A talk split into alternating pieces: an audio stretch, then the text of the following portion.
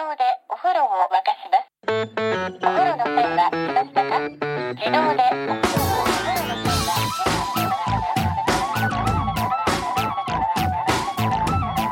Hello and welcome to another episode of No Such Thing as a Fish, a weekly podcast coming to you from the QI offices in Covent Garden. My name is Dan Schreiber, and I'm sitting here with Anna Ptaszynski, Andrew Hunter Murray, and James Harkin. And once again, we have gathered around the microphones with our four favorite facts from the last seven days. And in no particular order, here we go. Starting with you, Ptaszynski. My fact this week is that in Singapore, pet fish have plastic surgeons. so Do they ha- do they get a trout pout? Hey, Hi. trout pout. Does anyone know that phrase? No. So I trout- do know that. It's when It's- you put a load of stuff in your lips. Yeah, it's for having fillers in your lips. You get what is called a trout pout. So it's actually a clever joke. So tell us about these fish, Anna. or, um, so A great start. So what do you have done if you're a fish? well, Like, you don't. You for a start, you don't have a trout pout because this one is a specific kind of fish, and it's the arowana fish, which isn't a trout. It's But actually, humans aren't trouts either, and we have trout pouts. It's, it's weirder for us to get the trout pout than it is for the fish. All right, this fish is slightly closer to a trout than a human, but nonetheless, it's the arowana fish is a very prized fish as a pet in China and in other Asian countries, and including Singapore. And I read this article in the New York Times, which sort of profiled this guy called Eugene Ng, who is one of the premier cosmetic surgeons for Asian fish in Singapore. He was described as, and yeah, he does them up. You get lots of things done. So they often get their eyelids raised. They've they've got droopy eyelids. He'll go into their eyelids and he'll take some of the tissue out and budge their eyeball further up into the socket. Hmm. Yeah, it's it's a very exciting industry. It's amazing. And he runs a fish shop, doesn't he? Like a pet shop where you mm-hmm. just buy them. So this is a guy who's either behind the counter selling you a goldfish or then going behind the scenes and cutting them up. What- and what's the aim? What's the aim? To, is it to make them look more attractive to humans? if he's selling them, he's Yeah. making them look better. Yeah. I And so he's going to sell them for more or sell more of them. He he says in, in this article that Anna read, he says, I know some people think it's cruel to the fish, but really I'm doing it a favor because now because now the fish looks better and the owner will love it even more. Do you know it's really weird to quote an article is an article that X read when X isn't you because you you've read the article as well, presumably if you're quoting. I think from he's it. only read this paragraph. I just read quotes. It makes it sound like I've just sent you a few choice quotes for the podcast. I have to say, it is an extremely weird custom, though. It's It is extremely odd. weird. And I should say the person who sent me this was Lauren, who's one of the other elves. I only remember that this morning. Ah. So she emailed this amazing article to me. Do you know what happens when you're a fish having an operation? What they do is they get anesthetic water and they put the fish in a in a bowl or a tank of anesthetic water to knock it out, and then they pull it out of the tank. They put it on the slab to operate on it, and then you have to have one person on either side pushing syringes of water over the gills so it keeps breathing nicely, and then you have to have a third person who's refilling the syringes for the people who are blasting the fish. So it's a massive operation, and then you have to have the surgeon. Well, I, I read that it's not even just it's not the anesthetic water uh, that you need for it. So I was reading about a goldfish called George who had a brain tumor and he was being operated on.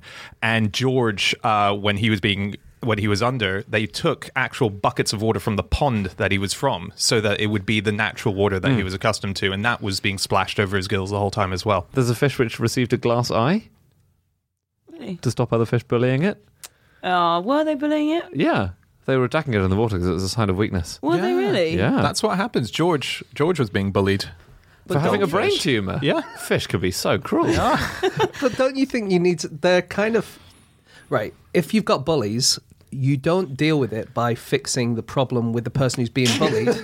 you speak to the bullies themselves and get them to change their Well, you ways. speak to the bully's parents, ideally. Exactly. But Yeah. what you're doing basically is just saying that they're right to bully him almost. That's true. Yeah, and it's silly this ideal of the perfect looking fish we've raised up, and we've tried to make everyone want to look like that. If you want to have droopy eyelids, I think you should be allowed to have droopy eyelids, and they're being made to feel like they can't. I agree. and because they were saying that these owners are going to love the fish even more because Yeah. they're beautiful, I mean, that is pretty shallow, isn't Yeah, it? Yeah, it is. You shouldn't. Yeah, And I the agree. worst thing for your fish is shallowness.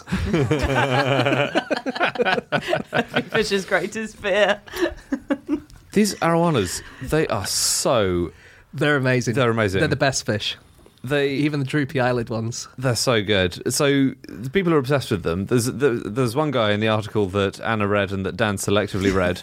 Uh, he was he was interviewed. Uh, he's called Nicholas Cheer, and he has a fish tank which covers a third of his living room. That is a big proportion. But he said, Sometimes my wife complains that I neglect the children because of the fish.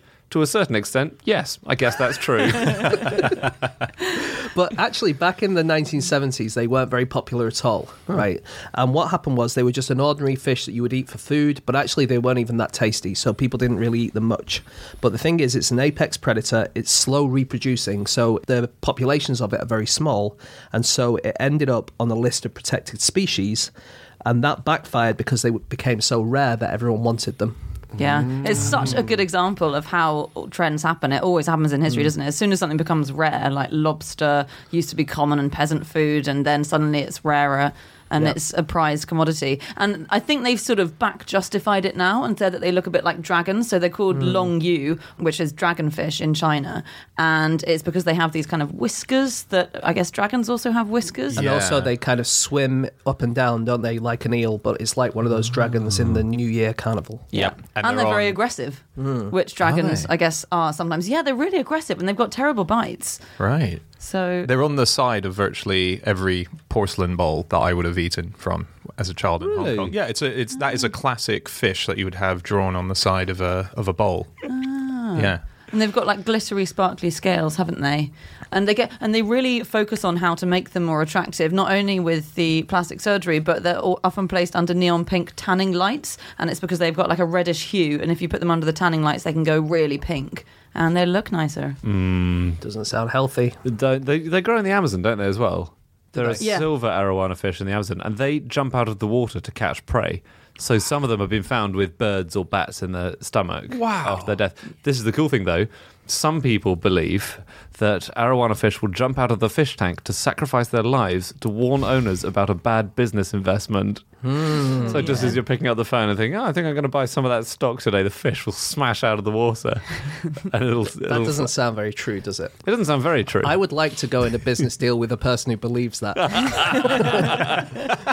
the you were saying the silver arowana jumps hmm. out and eats bats. The golden arowana, apparently, it has been said, jumps out of the water and grabs small monkeys from overhanging branches and eats the monkeys.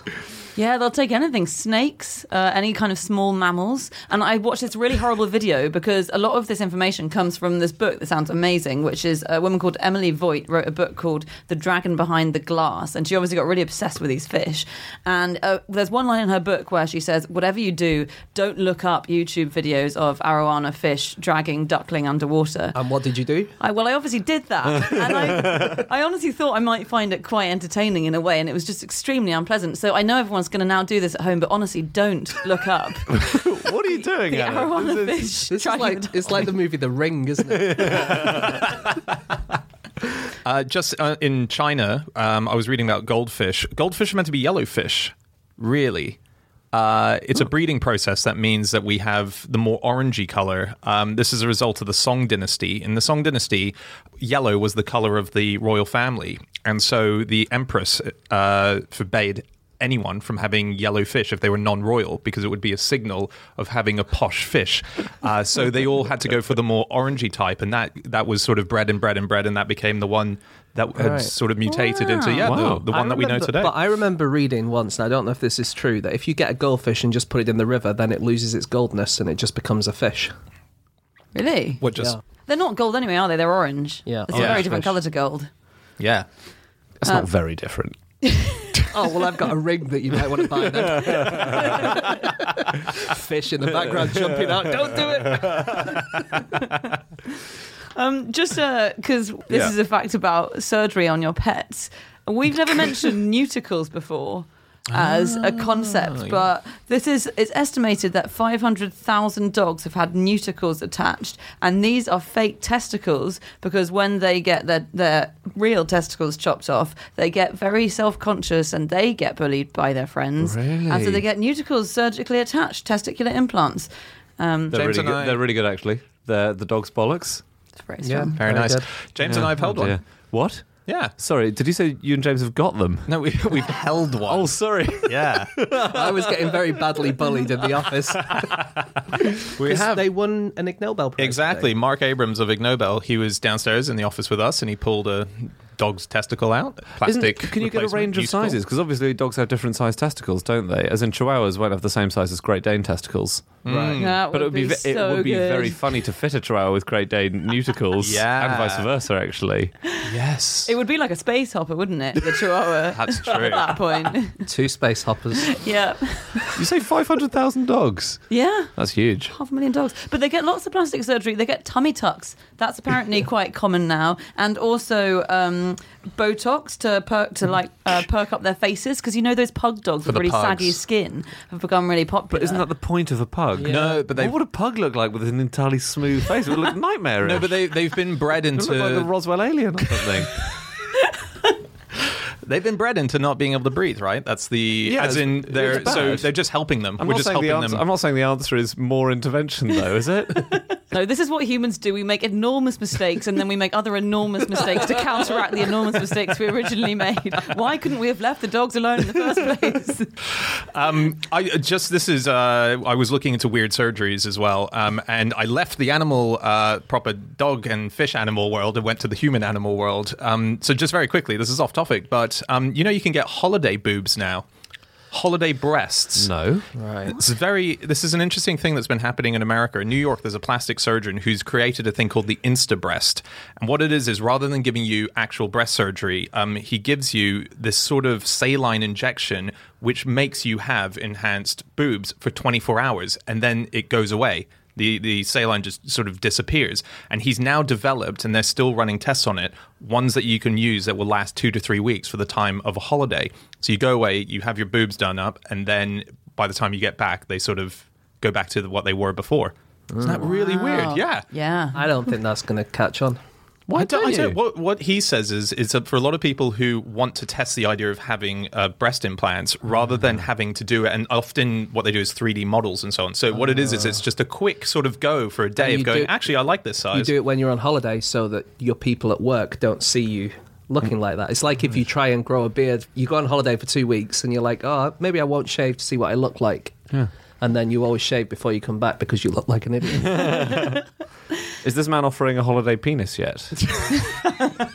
or holiday testicles, which are larger for the beach? For bouncing around the beach.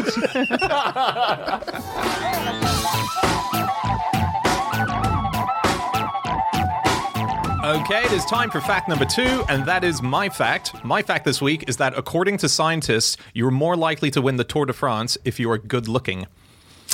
Yeah. Yeah, this is a this is a Is uh, it because you are more streamlined with your cheekbones looking all nice like that? no, because your cheekbones would be sticking out a bit more, wouldn't they? If you had a really thin face with no cheekbones, then actually you would be much more. Well, that is my idea of beauty, James. Actually, it's an extremely Long nose, a- a like very, Concorde. Yeah, a, a head that's basically an arrow, an arrowhead. it's my idea of beauty, and no one can tell me off for it. Well, this study, it's like an average thing, right? They asked Yes. loads of people, so you would be an outlier in this case, I Okay. think. Yeah, this was done by uh, Dr. Eric Postma. Uh, this was at the Institute of Evolutionary Biology in Zurich. It's the University of Zurich. And um, he asked 800 participants to score the cyclist's attractiveness based on their facial appearances. If the person recognized who the cyclist was, like a Lance Armstrong or Bradley Wiggins, they disqualified that. So it had to be people they didn't know. Um, they used 80 professional cyclists that they picked from, and uh, it was from the 2012 Tour de France uh, that they used the sample from. And the results showed that the top 10% of performers were rated on an average of 25% better looking than the latter, if that makes sense. Oh, so better cyclists are more good looking, even. So within the professional cyclists, the better Yes, ones were that's more good they're saying. looking. It's, Yes. it's only in professional cyclists, I think. Right. So we don't know if cyclists are more attractive than normal people. They might all be much uglier than Have we you ever seen a professional cyclist? Why do you think they cover themselves with helmets and sunglasses and things like that? exactly. They're um they're quite unusual looking. Like it might be you know it might be your thing, Andy. I don't know. Pointy faces. they usually have very big heads and very tiny bodies, and but quite muscular legs. They're unusual looking. Is all I'm right? Yeah, yeah, yeah. uh, Team Sky, when this happened in 2012, they all had to wear sunglasses in all the photos. Uh, and these were the photos that they used. And in that year, Bradley Wiggins won the Tour de France, and Mark Right. Cavendish, I think, did pretty well in it. Um, but they couldn't use any of the pictures for this study because they were wearing sunglasses. Ah. So actually, the winner of the Tour de France in this study, Bradley Wiggins, was not part of the most attractive people. Right. Are they wearing the sunglasses to disguise the dilated pupils from all the doping they're doing? I don't think Sir Bradley Wiggins has ever been found guilty of Has he doping. not yet? Okay. Yet. Right. Um, on doping, so I didn't know how ingrained the history was in cycling, but um, this is in the very early days of the Tour de France. Two brothers who were cycling in it, they boasted to a journalist, and I'm quoting here directly. They said, "We've got cocaine to go in our eyes, chloroform for our gums, and do you want to see the pills?" And I don't think it was banned back then. No, it wasn't banned until the 60s, I don't think. Yeah. 50s or 60s. So it was a very exciting time. Otherwise, that would have been an incredibly stupid thing to say to a journalist, wouldn't it? but what was? But if You're you've right. taken a lot of cocaine, you do talk a lot, don't you? True, and you talk about yourself, don't you? Why do I think I'm doing so well? Well, let me tell you this. the, you, the riders were fined for being pushed along by spectators. You would get a clandestine push along as you went along, and I can't imagine that did you a huge amount of good unless they ran with you, pushing you for a bit. Yeah. You get pushing in the Tour de France now. You Just do. what in Yeah. support of pushing. So not by the crowd normally. So let's say your bicycle breaks and you need to get a new one, but you're on an uphill bit, then your mechanic will give you a push up the hill while you're going. is that allowed? Ah. It's kind of allowed, yeah, as long as you don't do it too much. Okay. The other one as well, like you might be getting a drink from the car, Yeah. and they will hand you the drink, and they'll hold on to it for like ten seconds, so they're pulling you along on the car, and then you take it off them. That's that so happens funny. in every race. It does, and they, Oh they, they have sort of a second limit, don't they, Yeah. on when you really kind of have to let go now. Uh, Just on the topic of um, drugs being not a cheating, so even though you weren't sort of disqualified uh, for doing drugs, um, there was a lot of cheating that happened right on the very first Tour de France that ever happened. Uh, so there was the favourite who was who was said to be the greatest cyclist who was going to win, whose name I, I just can't pronounce. So I'm going to pretend we're mates. I'm just going to call him a nickname, Hippo. Um, he actually had to bow out uh, halfway through the very first one because he drank some lemonade from a crowd member, uh, had a sip, and then he had this huge indigestion, huge stomach problems, and thought he was poisoned. No one believed him, and they thought he was just a bit weak and he d- wasn't as good as he was. And it wasn't for years later that they actually traced it down and worked out it was in fact a spiked bit of lemonade. Um, and so he. How would you work that out? I The know. evidence must have gone by then. I know. I, I have no idea. Maybe they. 20 years later, this lemonade's really gone off. Wonder he got sick. which but- one? Which um, tour is this? This talking was the very first one. So this was in 1903, but then he came back in 1904, and he them, himself then became the cheater because what he did was he was being towed by a car by using a sort of invisible string attached to a cork. No. he had the cork in between his teeth. Why his teeth? Why not just hold the cork? like, what a He was pulled by the mouth, uh, towed by the mouth, and uh, he was caught. But in that race, a total of 29 people, I think, were disqualified largely for illegal use of cars and trains.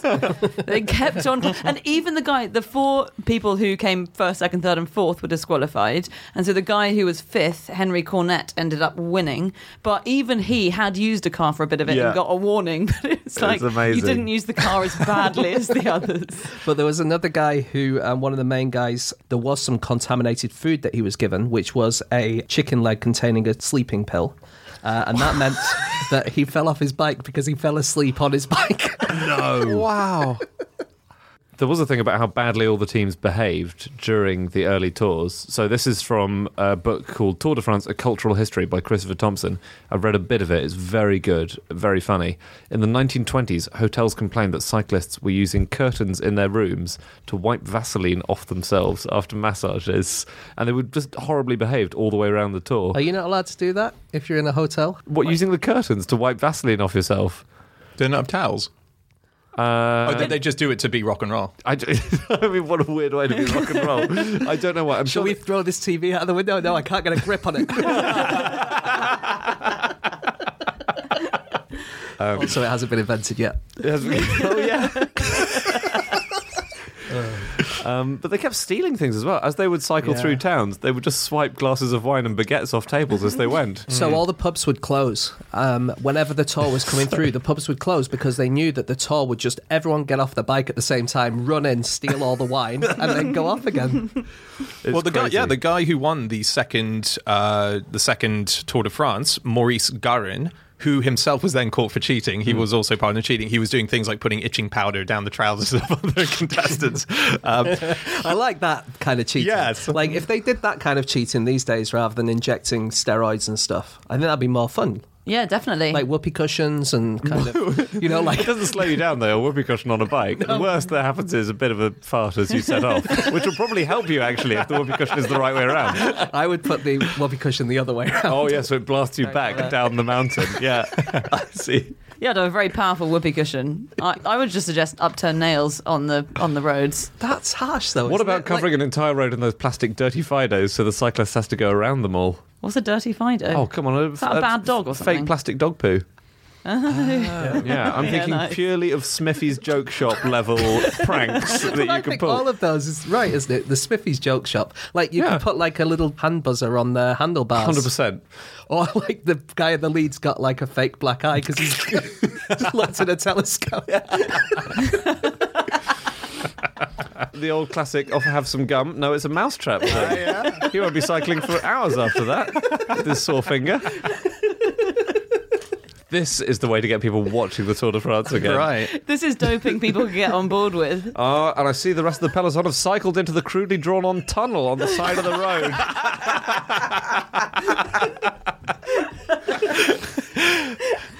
You were in the middle of saying something, Dan. Oh yeah, uh, yeah. Um, I It was, was. about Maurice Garin. Itching powder. that's right. No, he, um, he was the guy who was beaten up.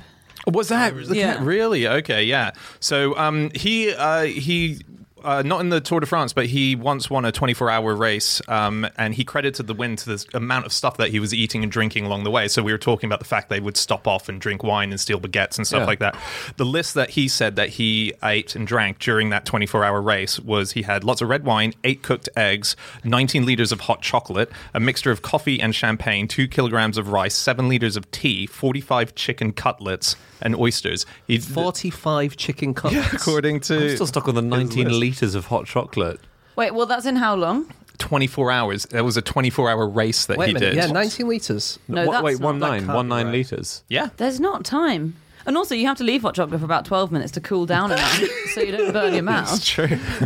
yeah. I don't know. They do drink chocolate milk in the Tour de France now. Mm. All of the teams do that. It's because amazing. I, I occasionally go cycling, and chocolate milk. It just it's it just goes straight to your legs. Yeah. You, it's like when Popeye has his spinach. Oh, cool. that would have been a very bad health message, though. Wow. If Popeye would go around guzzling chocolate milk. Well, so another thing he used to do was smoke cigarettes, and that's what a lot of the cyclists used to do as well. And you can see these great photos. Was it like an exploding cigar? what they used to do was, as they were approaching a massive hill, if they were in a group and they were with their team, they would all light up a cigarette or light one up and pass it round. So you can see photos of showing it. What they thought was is that it was opening up your lungs so that you could um, s- climb the hill wow, that is better. really not what happens. It's, it's almost the opposite. Although the smoke could obscure the vision of the people behind you True. working away. Yeah. That I liked. There's a guy called Bernard. Well, it's clearly a French guy, so it's probably something like Bernard Hinault. But I'm going to say Bernard Hinault. Um, and he was cycling winning in the 80s, and he had a champagne before he cycled up the last hill and won, which I, I quite like that people were still doing it up until. Actually, yeah, I modern think day. these days uh, I have a memory of um, the winners kind of going down in Paris having a glass of champagne. I think Oh, that does really? happen. Cool. Because the final race is usually a bit of a procession. If you're winning in the penultimate race, they will never overtake you in the last race. It's always like just a kind of a procession into Paris. Ah. Okay, that's and so I'm pretty sure they have gone with champagne. Cool. maybe. Fair enough. Can you explain this then, James? Because you do know it well. So apparently, there's a gentleman's agreement in the Tour de France that you can take pause pipi, which are basically potty breaks, to stop, have a wee, get back on your bike, and the other people who are trying to beat you kind of have an understanding that they won't try and overtake you at that moment. Yeah, that is true. The fact is, you're on the road for hours and hours and hours on end, and you're taking in lots of chocolate milk or, you know, hmm. whatever. And so you do need to stop, and it's just like a, yeah. Yeah, well, hard luck. You get But it, makes, overtaken. it does make sense because then you won't attack. You won't get attacked yourself. But the chivalry in, in cycling is quite good. Like even for instance, if you're at the top, if you're the in the lead, and let's say there's a crash and it's not really your fault, quite often the others will wait for you Oh, yeah, because they want to beat you just by being better than you, not because of a bit of bad luck or whatever. And through massive injections of banned substances. Those are That's that's what chivalry is. isn't? Sir Lancelot found a crease in his armour and stabbed a massive syringe in it.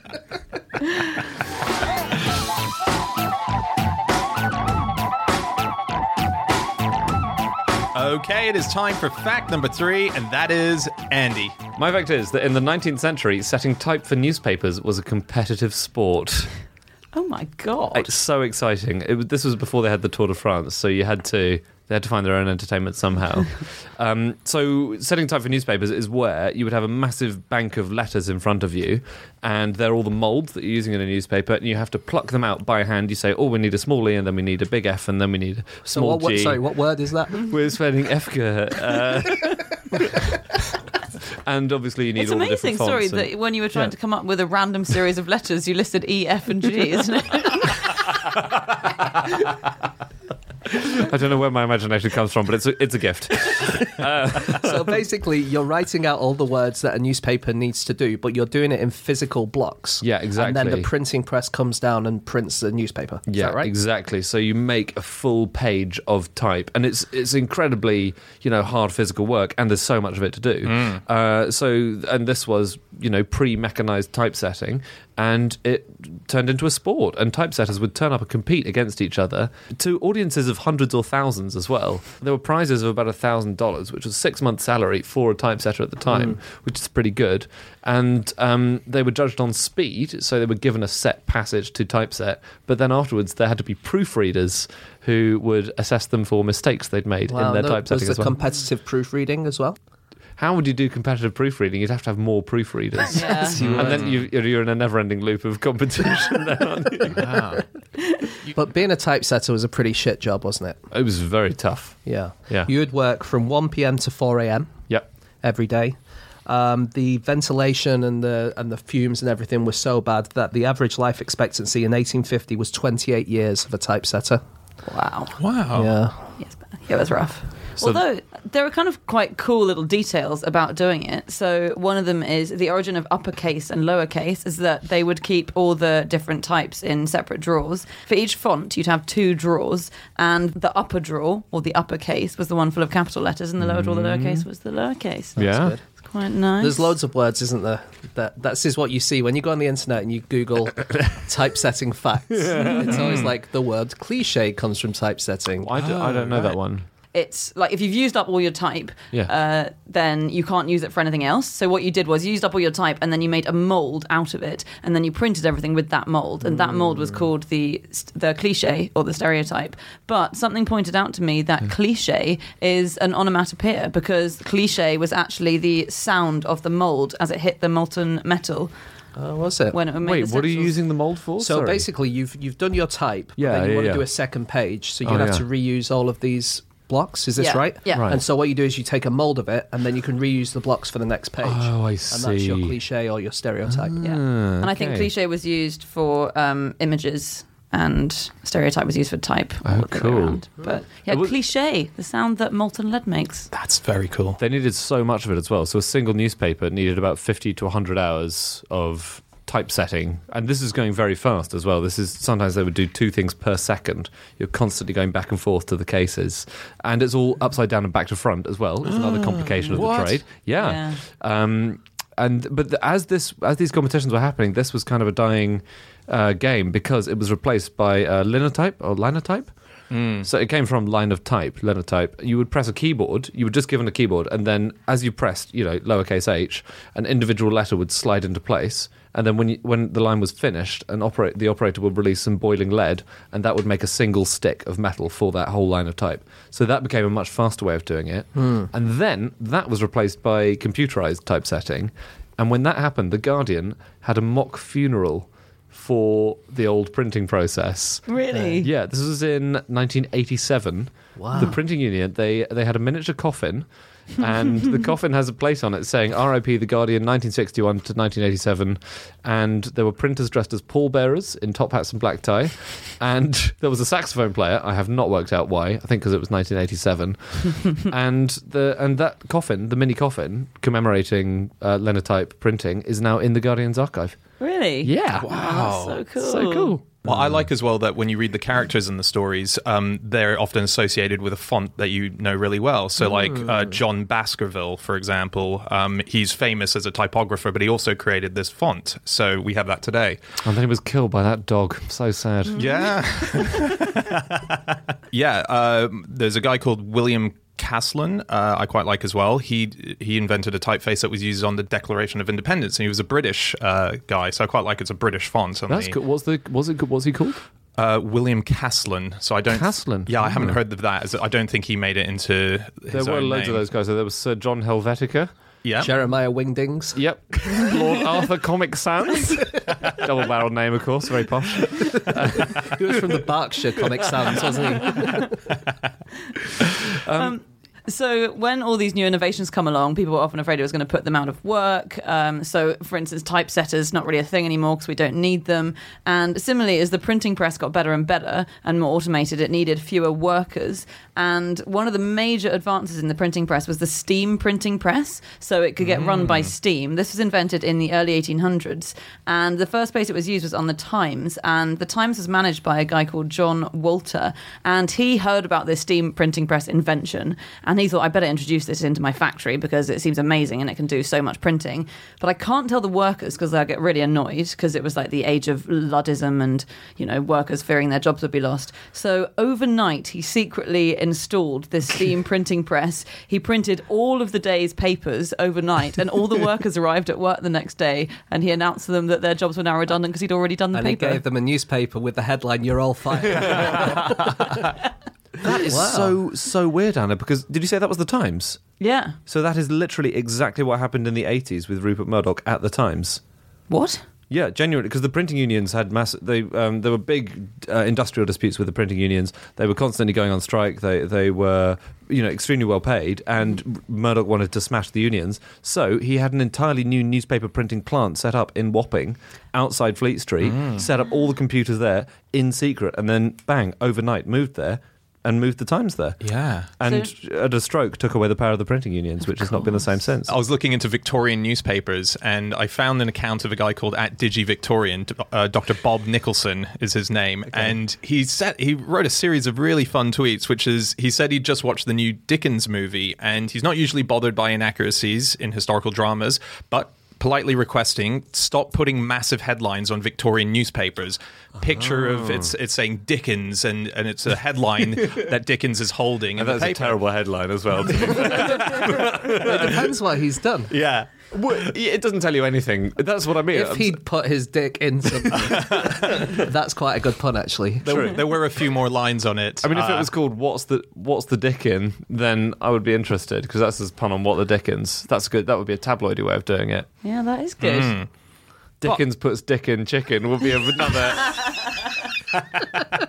Sorry, Dan, you were talking about newspaper headline. there was more to the headline. Yeah, It yeah. might have been. Okay. Yeah. It might have been Dickens puts dick in chicken. I, d- I haven't seen the new movie, but it could very well be that. Um, and uh, his point being that no newspapers back in Victorian times carried headlines. Not only did they not carry headlines, they didn't even carry news stories. All they carried was adverts. The whole of the front page of all newspapers, or at least most of the newspapers back then, were densely packed with adverts for. And, and when you think about the printing process, and you see a picture of it, it's tiny, so tiny. You just think, how how's that possible? Wait, but when you say, I mean, they did have news stories in, Um, in the newspaper, but not on the Yes. No, no. covers. Yeah, yeah. So no headlines would ever appear there, but not even news would appear there. That was that was never the thing. It was just purely adverts, which I didn't know. but there was so many personal adverts as well. That it was it was you know the Facebook, the Craigslist, the everything of its day. It was just the where the community Yeah. exchanged all of its news and said, you know, has anyone seen my check-in? Yeah. Um, Mr. Dickens was hanging around the coop last night. I don't know where it's gone.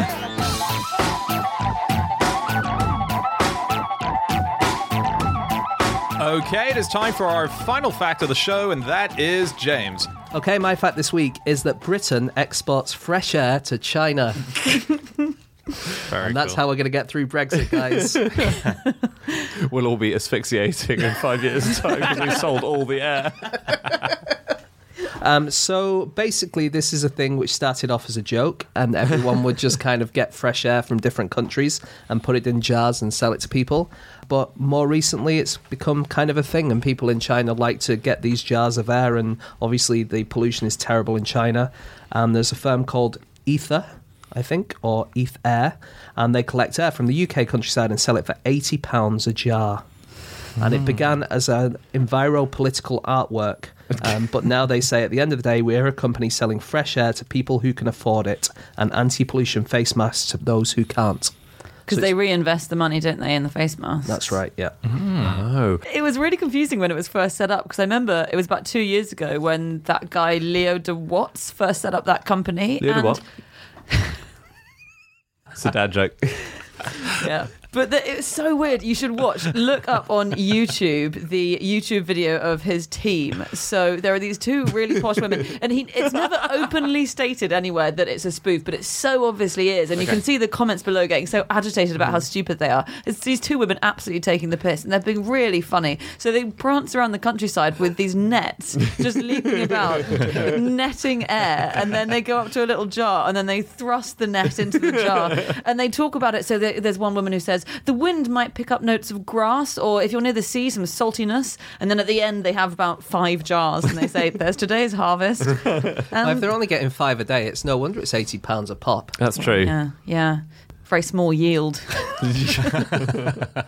Um, Shawn Aaron, who's the director of the Canadian Respiratory Research Network, says this is unlikely to provide any health benefits. Clean air bottles is a gimmick, a waste of money. So if you're listening, don't pay eighty pounds for fresh air. Unless you're very wealthy. Yeah. You know, who are we to tell people how to spend their money? Yeah. No, it's yeah. It obviously You don't get rich in the first place if you're spending money on fresh air. do you? No, that's true. The, but the trick, yeah. But if you're selling it, you might do. Yeah. One of the things I found out from this, just just because it was about China's uh, problem with air pollution, Yeah. which China's taking massive steps to uh, deal with now, is that um, Beijing is now on its thirteenth five-year plan. Did you know there are still five-year plans going? No, I didn't know that. Yeah. Hang on, and it's actually done all 13 of them all the way through. Because Stalin didn't even get through his first one, really, did I think he? once you get to the end of the five years, that's it. You've just finished the five-year plan. Yeah, whether you actually get what you planned or not, Exactly. the plan is over. It's you just have to have another plan. right. You can't extend a five-year plan to be a six-year plan. You just start a new Okay. five-year plan. So are you just saying that China's been around for 65 years? Yeah, I am. Right.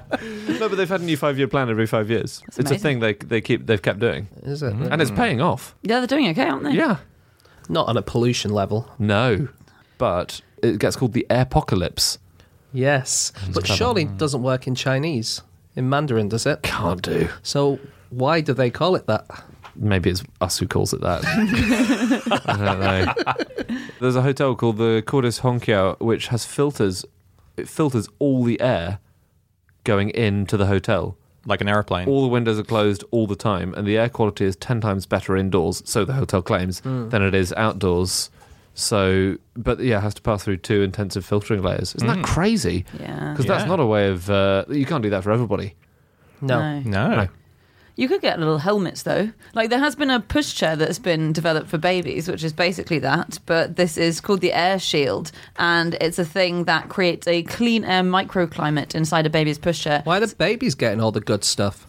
Because they're innocent, James, unlike you. What? what have you heard? what I'm saying is that technology surely can be slightly increased in size for people like me. You why would you? Why do you want to be pushed around in a pushchair? That's crazy, James. Look, you can't tell me what to do with my money. It doesn't go big enough for adult heads. It can only. F- no, I don't know. It's quite expensive at the moment, I think. But um, it is quite cool. It looks like an alien pod, and it's got a glass lid that protects them from UV rays, and then it's got a little speaker installed inside it, so that the parent can chat to the baby still. Um, although, But babies famously produce quite bad smells. Mm-hmm. So surely there's a risk that you're locking them in with their own farts. you don't just leave them in there for five years. Um, but yeah, it's a real, very major problem, isn't it? Uh, bad air quality in the world, and I think people are now trying to make face masks a bit trendy because you know we're, we're used to seeing face masks; they all look the same, don't they? I guess they're black or white, but they've become there are startups in China and in the US and in the UK that are designing pollution masks for up to hundred dollars at the moment, but to try and make them cool. Can you get them to look like your own face so that no one knows you're wearing one of the masks? I think you could put like a mustache on there. Yeah. And then you can see if you look good in a beard and mustache. That's without really having nice. to go on holiday. Do they do extending face masks which can cover the breast area or the penis area actually, so you can just try it out? You know this thing about if you breathe in uh, a lungful of air, it'll contain some of Caesar's breath. There have been calculations done on this, and So the idea is he breathed out some molecules, Yeah. and there's enough of them in all of the air that one of them will get into your breath, right? exactly, Oh, Is yeah. that what I always thought it was when he died? His his atoms are what are in the air, and that's what you're breathing in. There's Oh. another thing like that as Right, well. Well, there will be, yeah, the carbon that makes up his body might be in carbon dioxide. But um, so there's a book called Caesar's Last Breath by an author called Sam Kean, and he says that there, e- every breath has about 25 sextillion gas molecules. So, given the number of breaths you take over your life, the odds are that there will be a Caesar particle uh, in any in any breath you take. What about every move you make? Uh, yeah, he'll be watching you. um, so I took it a bit further, and I, I, I, I looked up how much you fart every day, Okay. Oh yeah, and you fart about three pints a day. Right. three hmm. pints. Three pints, yeah. Which yeah, but gas is kind of spread out, isn't it? It's Oh, not- yes. It's not like if you squash it down to a liquid, it would be a pint. Yes. Okay. Right. yeah. So I think I'm right in working this out that at least twice a day you will breathe in a molecule that Caesar farted out. Cool. I might, I might be wrong on the maths. Wow. So there's a company, or there was a company in 2016 that sold Shoreditch Air Oh, from the Shoreditch area of London, which is super trendy. Yeah. Yeah.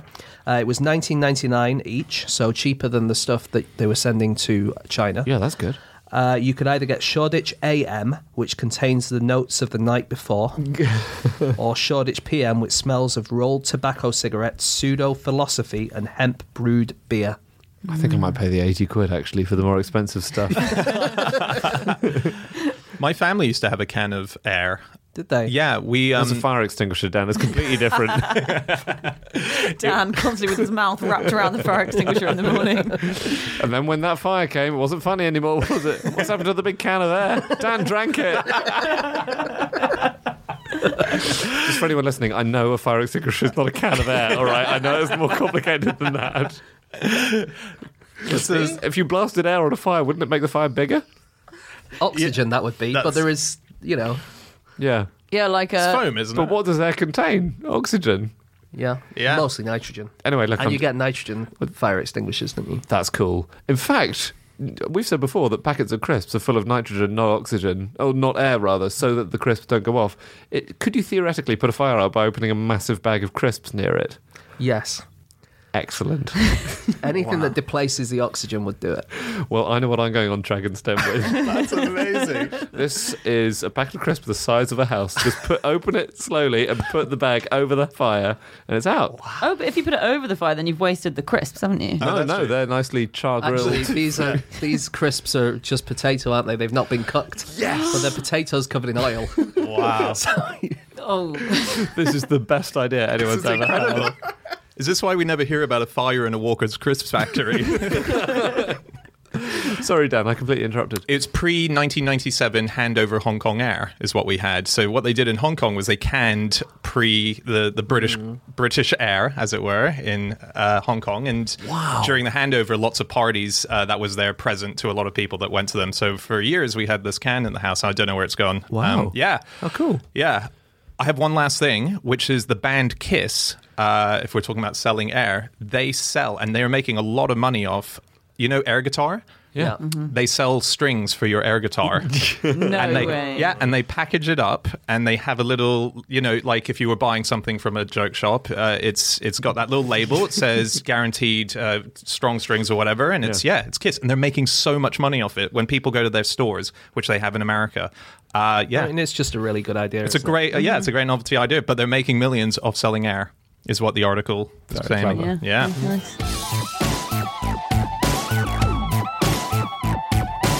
Okay, that's it. That is all of our facts. Thank you so much for listening. If you'd like to get in contact with any of us about the things that we have said over the course of this podcast, we can be found on our Twitter accounts. I'm on at Schreiberland, James, At James Harkin. Andy, At Andrew Hunter M. and Ptaszynski. You can email podcast at qi.com. Yeah, or you can go to our group account, which is at No Such Thing. We also have a Facebook account, which is No Such Thing as a Fish. Or you can go to our website, No Such Thing as a Fish.com. We have links to all of our previous shows up there, links to our tickets, to our book.